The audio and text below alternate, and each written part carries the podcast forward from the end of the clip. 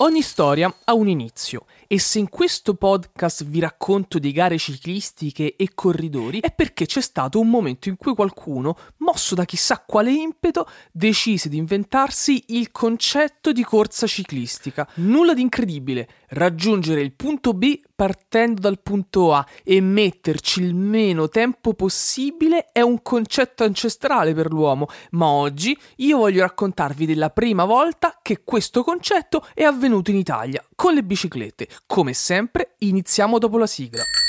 Una ruota tira l'altra, Spiegami un po'. una ruota tira l'altra, Forte. una ruota tira l'altra, Ma davvero?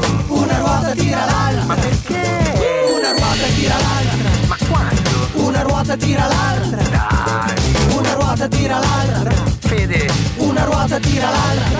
Altro? Quanta storia passa sulla strada fra Firenze e Pistoia?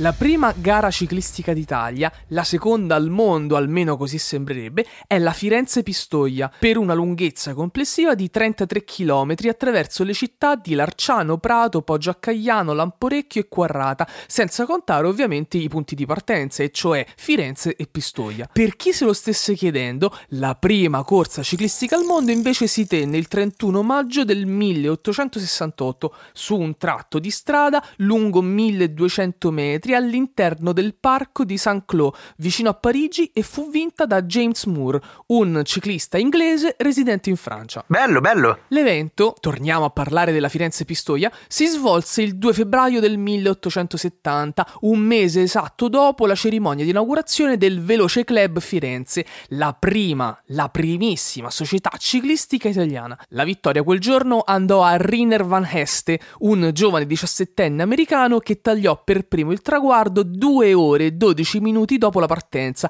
facendo registrare una media di 15 km all'ora. Niente male, eh? soprattutto se si pensa che la sua bici pesava qualcosa come oltre 20 kg. Ma davvero? La gara prese il via da Porta al Prato con biciclette di varia forma e misura. Alcuni corridori addirittura, almeno giura chi era presente e lasciò qualche traccia scritta di quel momento, erano in sella a mezzi così alti da non riuscire nemmeno a toccare con i piedi per terra.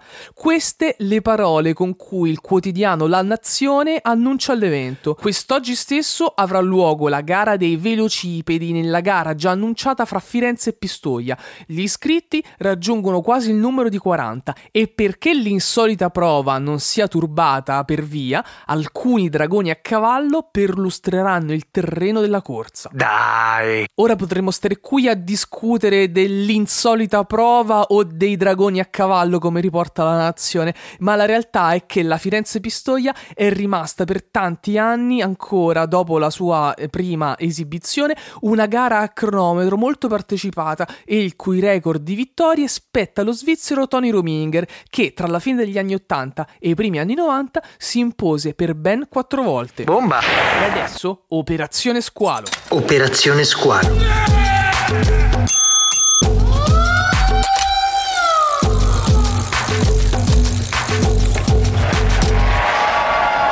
Eccoci con l'ultimo mega riassunto prima delle puntate finali di Operazione Squalo. Lorenzo e Flavio, due grandi tifosi di Vincenzo Nibali, venuti a conoscenza dell'imminente ritiro del campione, decidono di sacrificare le loro ferie in un viaggio on the road per ripercorrere i luoghi che hanno fatto la storia del loro campione.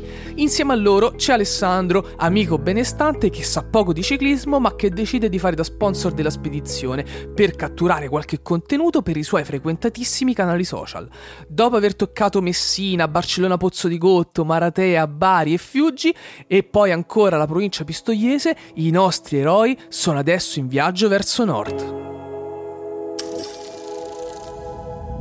Quella che avete appena ascoltato è Operazione Squalo, una storia a puntate che racconta il viaggio di un gruppo di amici fino all'ultima gara di Vincenzo Nibali e tutti i giorni ne trovate un pezzetto dentro una ruota tira l'altra, il podcast di Zampe Diverse che vi racconta il mondo del ciclismo e della bicicletta.